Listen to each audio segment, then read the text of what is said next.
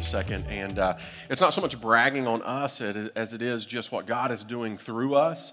Uh, you guys were amazing last week in our back to school Sunday and the supplies that you guys brought uh, to, to, be distributed out. You helped three schools this week in our community.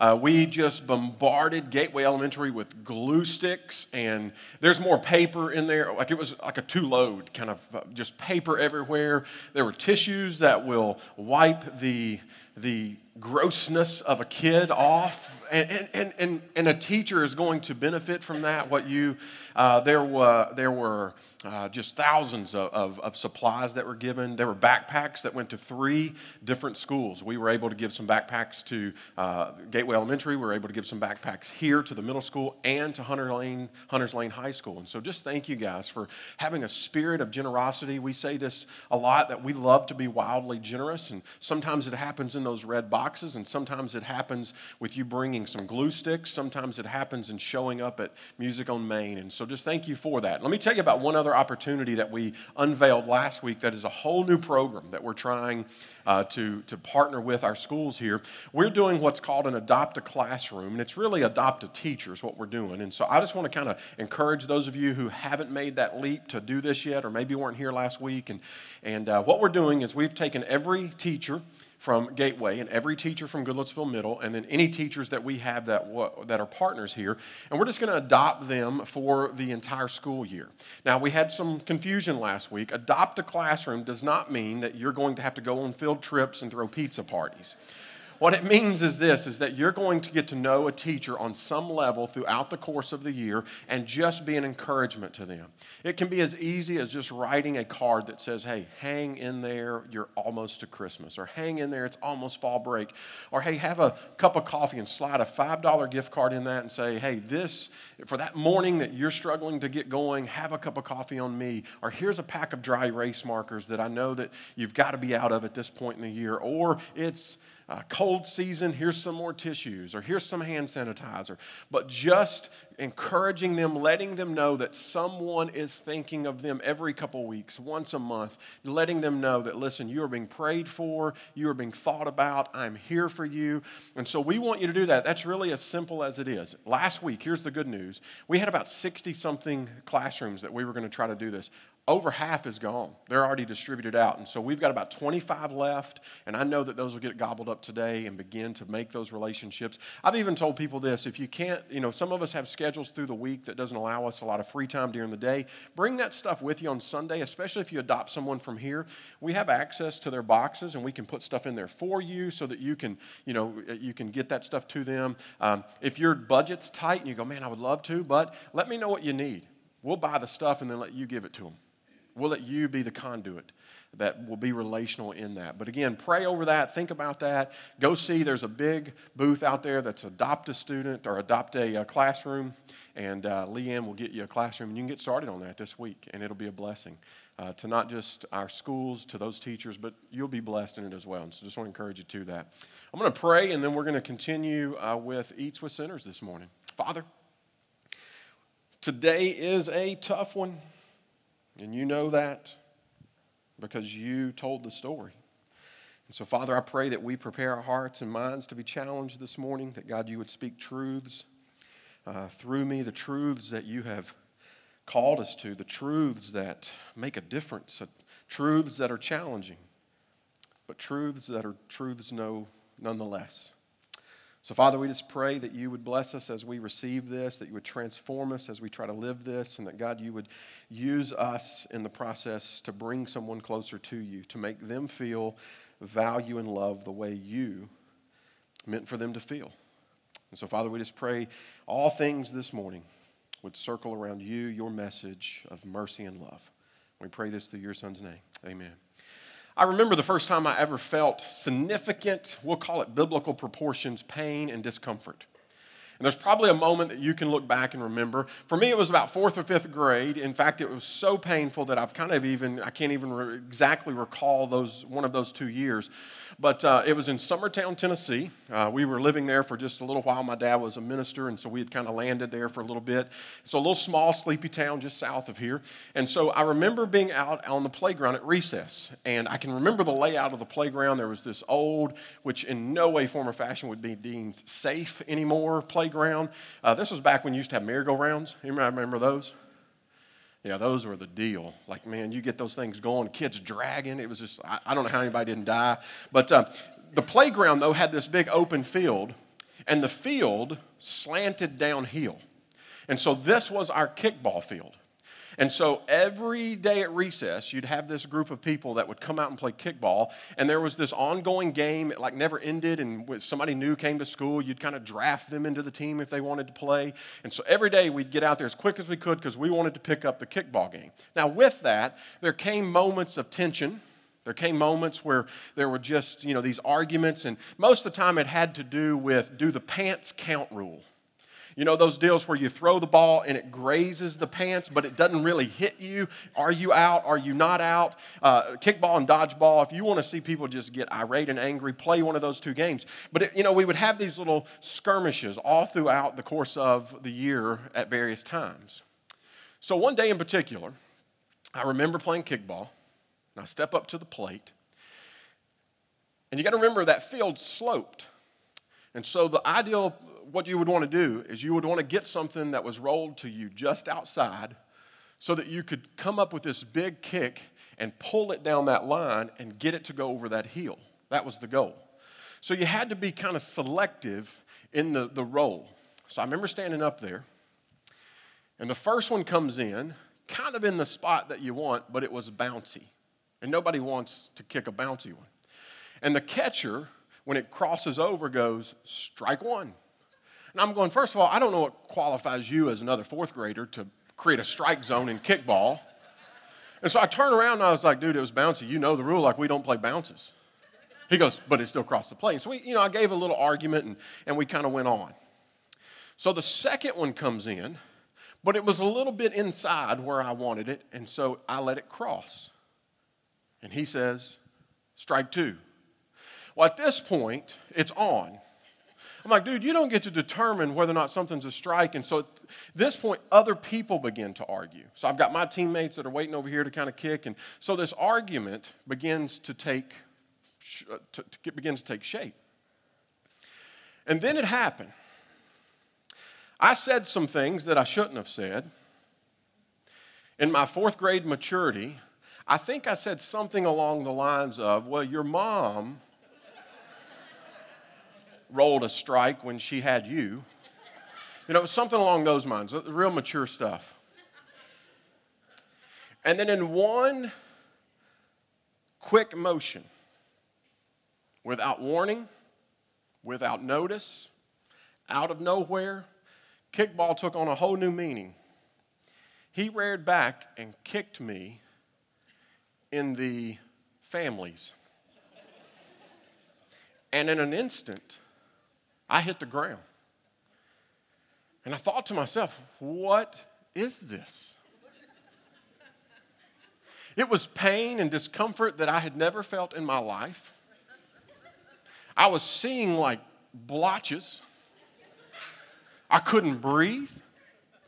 It, it, was that moment where I went, the world has slowed down. Like everybody was just moving slow. You women laugh like you know.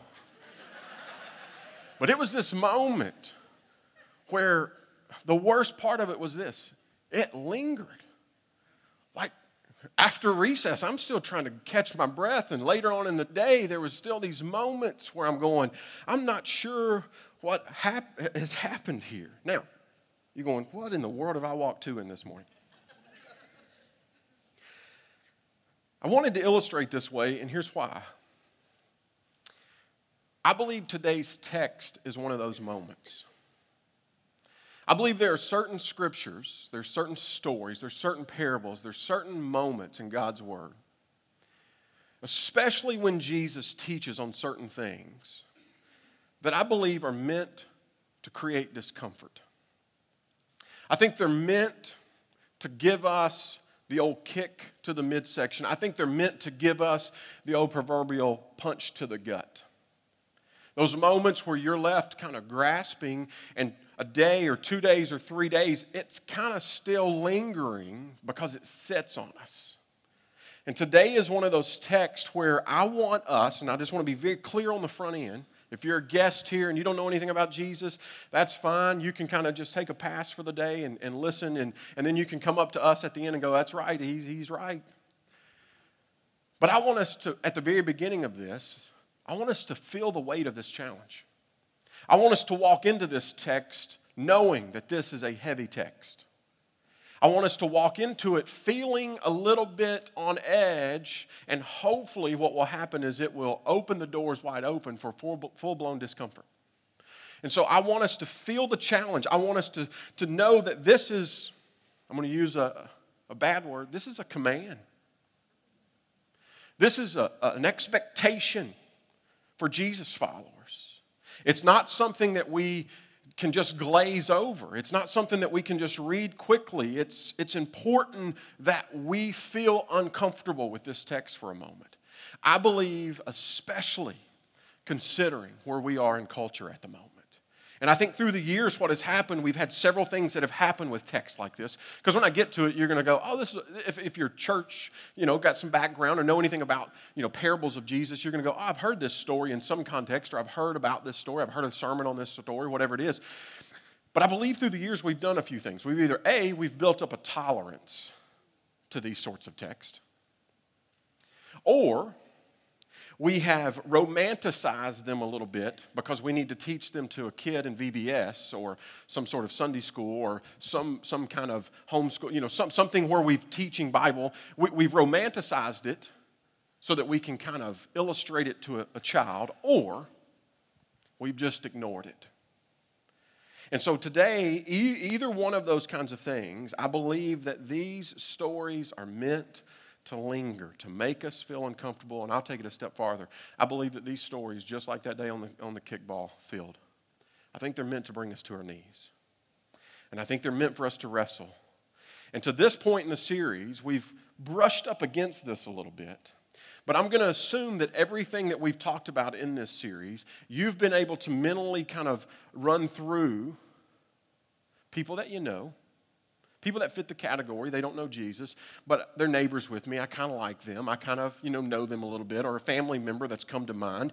Or a coworker that's come to mind. Or a, a student at my school that i know you know and so that's who i've kind of put in my mind as that person that i want to interact with. That person that i want to have exchange with. But what about the opposite? What about those who aren't like us aren't like you, aren't like me? How about those, if we take it a step farther, that we just simply do not like? And that's where Jesus comes at us today. See, we have a struggle with certain people or certain types of people that we just struggle to like. We struggle to trust. We struggle to even see value someone that is different than me and it annoys me or it scares me or it makes me angry or, or it frustrates me. For you, maybe it's that person at the office that is just talkative all the time and you're kind of quiet and reserved. And, and maybe it's as simple as that.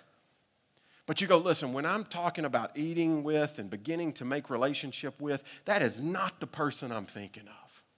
Maybe for you, it's that person who's always treating, creating drama they're that gossip and you hate drama and it, it's just like you see them coming and you can kind of see all the drama coming behind them and you just go i can't do this.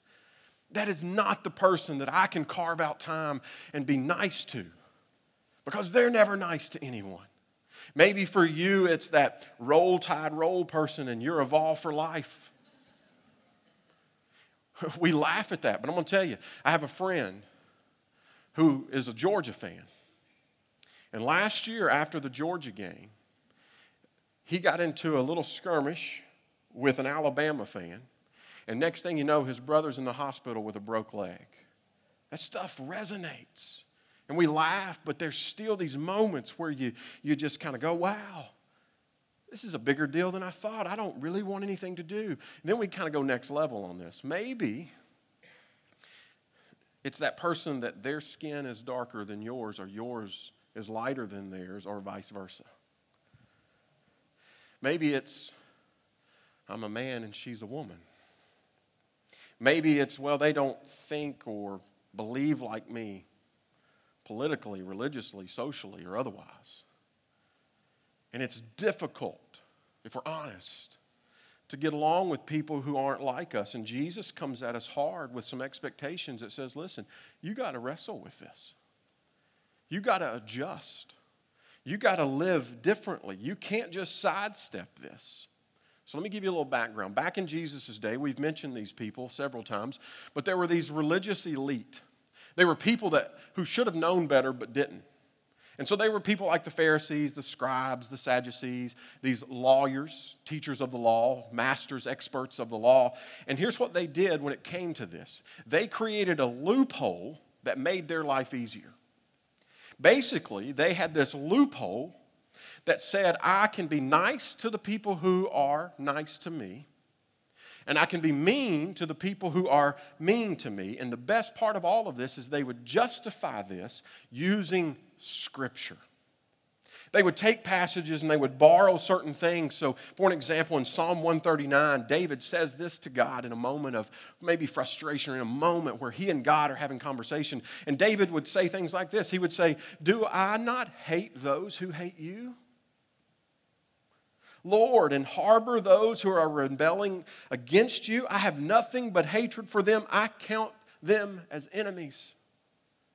And so David would say, God, I just hate the people who are rebelling against you. Your enemy is my enemy. And so they would take those things and they would create these loopholes. See? I'm only hating who God hates. I'm only considering them an enemy because God considers them an enemy. Now, I'm going to put two things on the screen that is probably some of the more important things I'm going to put today. I think over time, I'm afraid that many Christians have decided who they like and who they hate based on who they believe God likes and hates. Let me put it another way. Over time, I'm afraid many Christians have decided God likes and hates based on who they like and hate. And this is exactly what they had done. They had created these moments where they can say, Ah, in my holiness am justified in hating and mistreating and being mean and sidestepping and not dealing with people that I don't want to deal with who are like me because they are enemies of God. And so, therefore, I'm only hating who God hates. And they felt justified in this. And so, if we have this reasoning among us that says, well, I believe that God loves only church going people then that would allow me then to love who? Only church going people. And if I could begin to categorize these based on who I believe God hates or who he likes or who he loves and who he doesn't, then all of a sudden I can go, well, he only loves white people, so therefore I can kind of exclude. He loves Americans first, and we know that. Or he, he, he, he can't stand people with tattoos and piercings, and so I better stay clear from there. I mean, God hates homosexuals, so I'm just doing what God wants me to do. He just hates infidels. Oh, he hates the left and he loves the right, or he loves the left and he hates the right. And let's not even go into radical Islamist, right? I mean, God has to hate them. And so if I, if I lean in and I, I, I don't I have a, a biblical card? I'm only doing what God would do. I'm only loving who He loves and I'm only hating who He hates. And here's the problem God doesn't hate the way we hate. See, God's hate is never pointed at the person.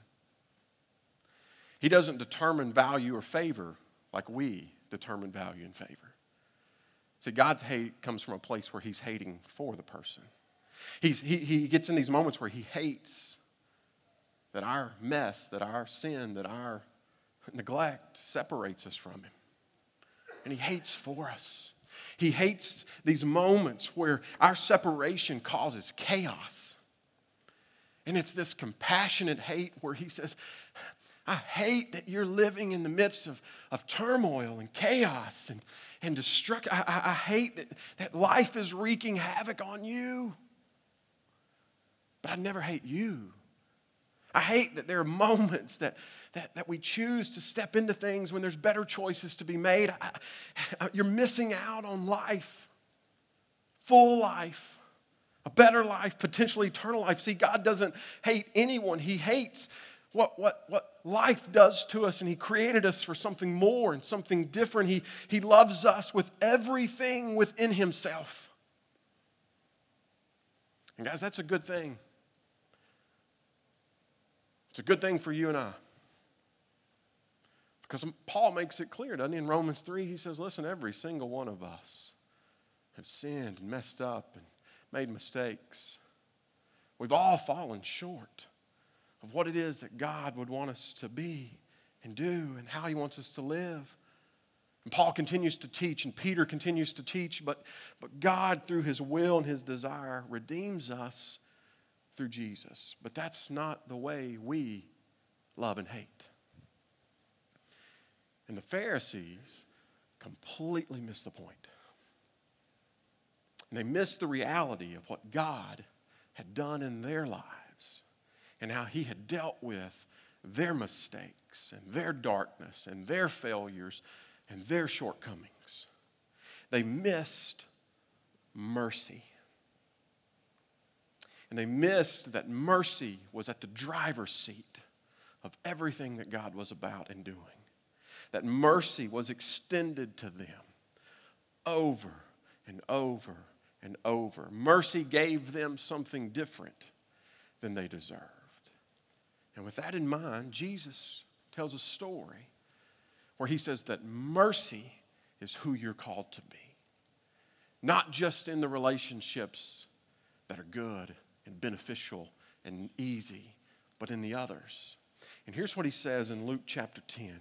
I'm going to kind of take this verse by verse. 25, he says, On one occasion, an expert of the law, a lawyer, a student of the law, a perfecter of the law, comes up to Jesus and he says, Teacher, what must I do to inherit eternal life? Now, the story begins with a seemingly pretty innocent question. It's, you know, what, what I need to do to inherit eternal life. It's kind of like a student comes up to a teacher and says, Hey, teacher, what do I need to do to earn an A in this class? I mean, what do I need to do to, you know, make it through the class? And it seems like a pretty fair question, right? Unless the question comes from a bad attitude of just wanting to do the minimum. See, if I ask my teacher, hey, what do I need to do to pass this class? That, that's a fair question unless all I need to know is what do I not have to do instead of what do I need to do. And so that's, that's with that in mind, there's a false motive. And you go, well, hold up, how are we judging based on a question? Well, look down to verse 29. Verse 29, it says that he, what, just wants to justify himself. So he exposes himself even in the midst of all this. And G, he wanted Jesus to answer in such a way that made himself look good, but also he wanted Jesus to answer in such a way that he could be justified and feel better about his actions and attitudes. And so Jesus does what Jesus does. He answers the question, guess what? With a question. He says, Well, what is written in the law? I love that. He knew who the guy was. You're a perfecter, you're an expert in the law. What's the law say? And he says, How do you read it? So he kind of puts it back on him and he says, Well, what, what does the law that you've given your life to, what does Scripture say? I mean, that's a good place to start, right? I mean, why are you wanting to know what I, I have to say? Just tell me what it is that you have perfected. Tell me what it is that you've spent your life studying. What does it say? And the lawyer responds with this Well, it's love the Lord your God with all your heart, all your soul, with all your strength, and all your mind, and love your neighbor as yourself. Here's what he does love the Lord your God with all your heart. Well, that's Deuteronomy 6, that's law. And what? Love your neighbor as yourself. Well, that's Leviticus 19. That's law. And it's the, it's the perfect answer. It's A plus, gold star. It, it, it's the perfect answer. In fact, it's the same answer that Jesus gives to the question later on in Matthew 22. When asked, What's the greatest command? He gives this answer. It is by textbook the answer to give. I mean, it sums up everything. It highlights the three great priorities, right? God, neighbor, and self. It, it, it escalates, it, it highlights, it, it casts this great light on everything that is. And Jesus replies very simply look at this, verse 28. Huh? You have answered correctly. Do this, and you will live. I love that Jesus again quotes from Old Testament scripture. He goes back to Leviticus 18 when he says, Do this and live. It's a promise that if you keep God's law perfectly, you'll live perfectly. And the problem is this is that he nor none of us can keep God's law perfectly. That's why we need a Savior. That's why we need Jesus. That's, that's, that's the whole point is that God does something on our behalf. He extends mercy in such a way that saves us from our imperfections of law keeping. Now, at this moment, here's what should have happened. When He says, Go and do likewise, when he says, Do this and you can live, the lawyer should have been convicted to the point where he says, But I don't do this well. At that moment, the lawyer should have admitted his guilt. And like us, should have said, I have failed. And I do fail. And I don't get it right.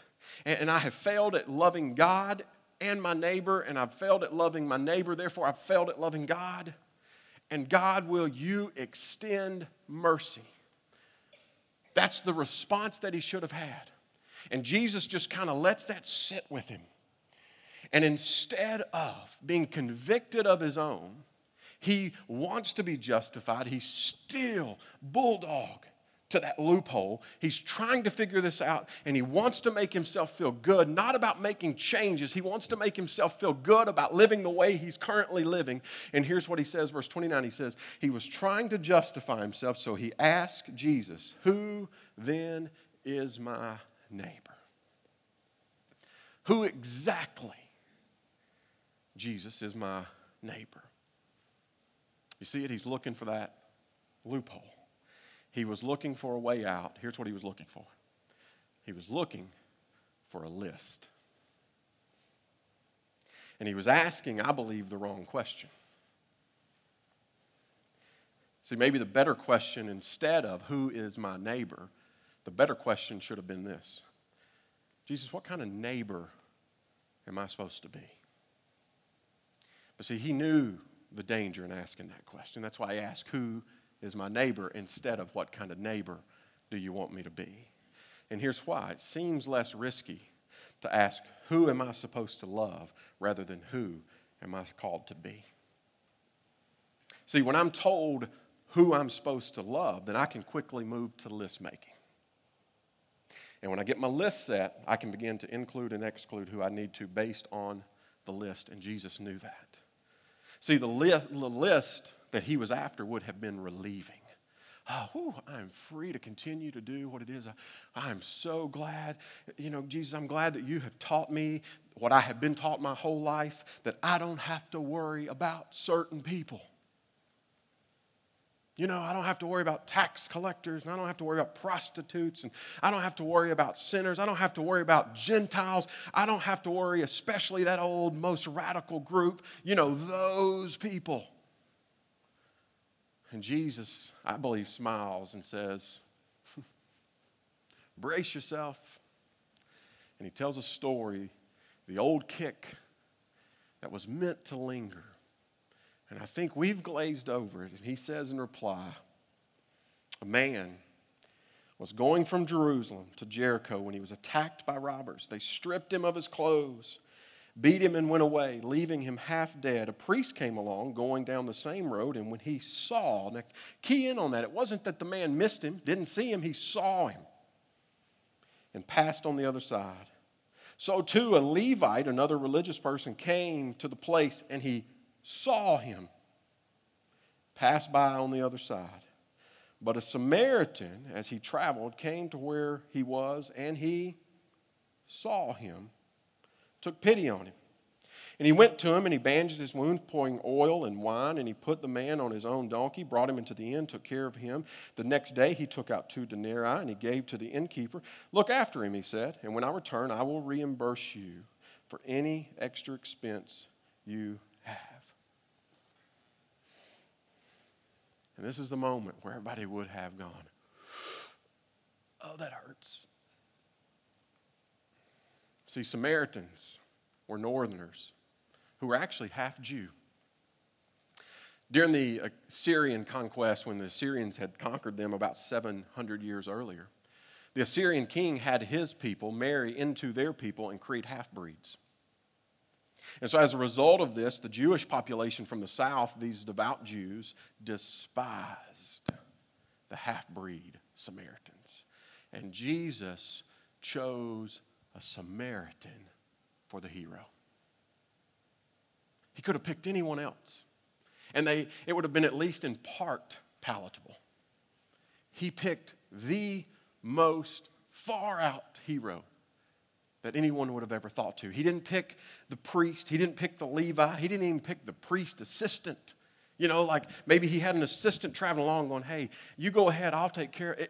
He didn't pick the church goer. He didn't pick any, he didn't pick a pastor, a prophet, no religious people because they were too holy to be tainted by the injured man. They were too busy, maybe on their way to church, I don't know. And we don't even know the, the religious background of the Samaritan. Maybe he didn't have any. Here's what we know is that he was a Samaritan and he traveled and he saw the same person they saw and he stopped. At that moment, he didn't think about the hundreds of years of detrimental hatred. He didn't think about the hundreds of years of systemic and systematic hatred that was pointed at him. All he saw was a fellow human being in need, and he stopped, and he did it at personal risk and personal cost. And it's that kick to the gut. But Jesus isn't finished. He wants to hear what he thinks. And so he asked him one final question Which of these three do you think was a neighbor to the man who fell in the hands of robbers? And I noticed something about this text this go around. He asked, Which one was the neighbor to the injured man? Notice that Jesus did not ask, Which person in the story is the neighbor? He asked, Who do you think was neighborly? And the lawyer, I'm sure, with some level of disappointment, frustration, you would hope conviction, answers. He says, Well, the one, I love that, that he can't, he can't even bring himself to say the Samaritan. He says, Well, the one who had mercy on him. And Jesus simply replies with, Go and do the same. So, as we land this morning,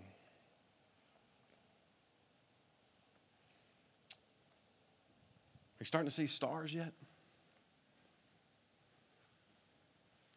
Let me ask one more question that I believe, I think will, at least for, uh, I hope, would cause some reflection, and it's this. I wonder who would Jesus choose for your neighbor? If he walked into your house this afternoon and told you this story, if he walked in here this morning and told us collectively the story, see, Jesus intentionally chose the Samaritan because he knew that in that moment there would be no one that would be above him on the most hated list. The, the, there would be no race, there would be no person or persons that would have qualified under their loophole that they had found through David and other places that would qualify more so than being an enemy of God than the Samaritans. And that's who Jesus chose to make the hero and illustrate the story. So here's my question If he came into my table, who would he say, Jason, let me tell you a story. And there was a blank who chose to put himself out there and extend mercy.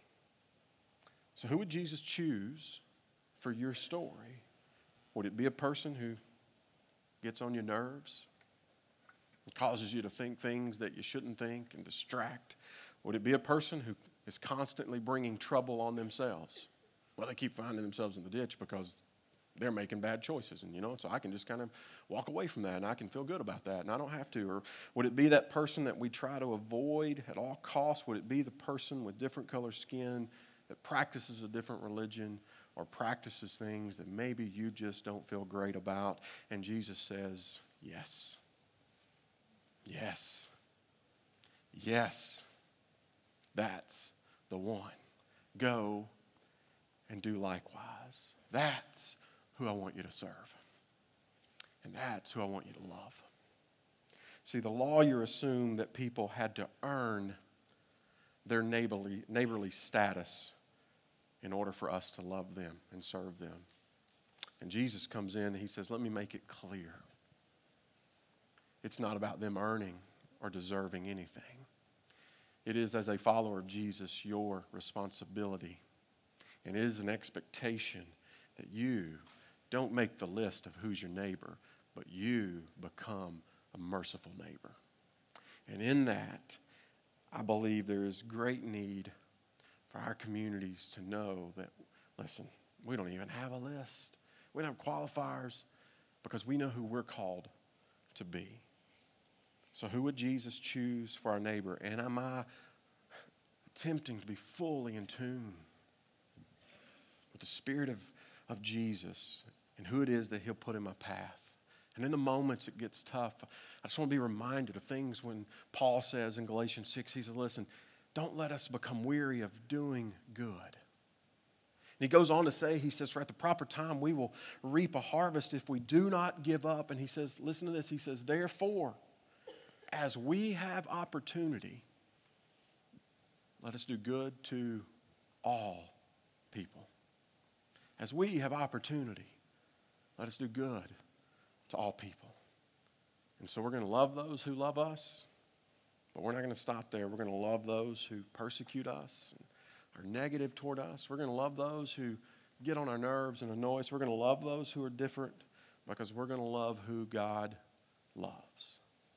One of the things I love about what we do every week, and I know it's times that maybe it could feel disjointed or maybe it feels routine, but we gather around tables and we partake in what we call communion. You know, and, and some would reference this as a table of mercy. It's a place where you can come and you can stare face to face into mercy. Because the, the, the thing is, is that what, what is represented on these tables, the, the sacrifice of Jesus, the blood and body of Jesus that was given for us, none of us earn.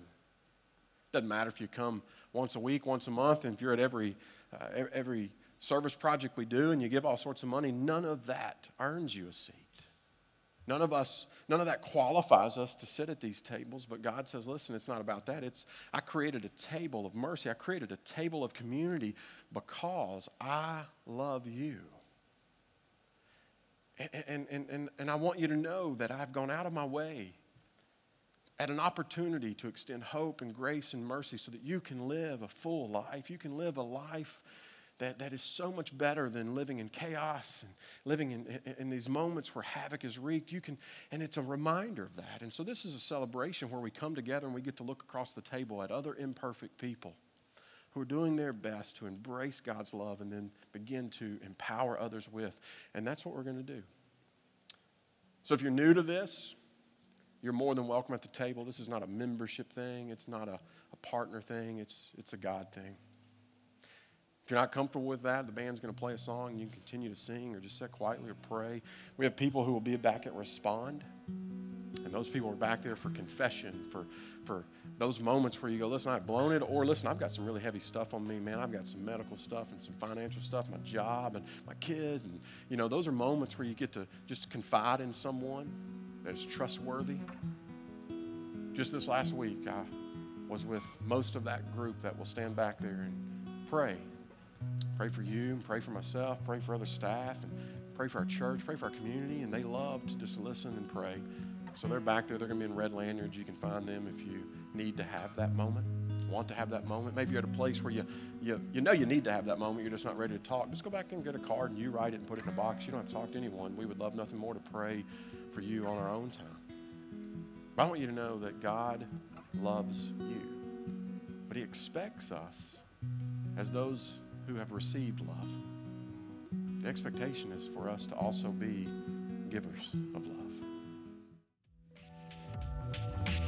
love.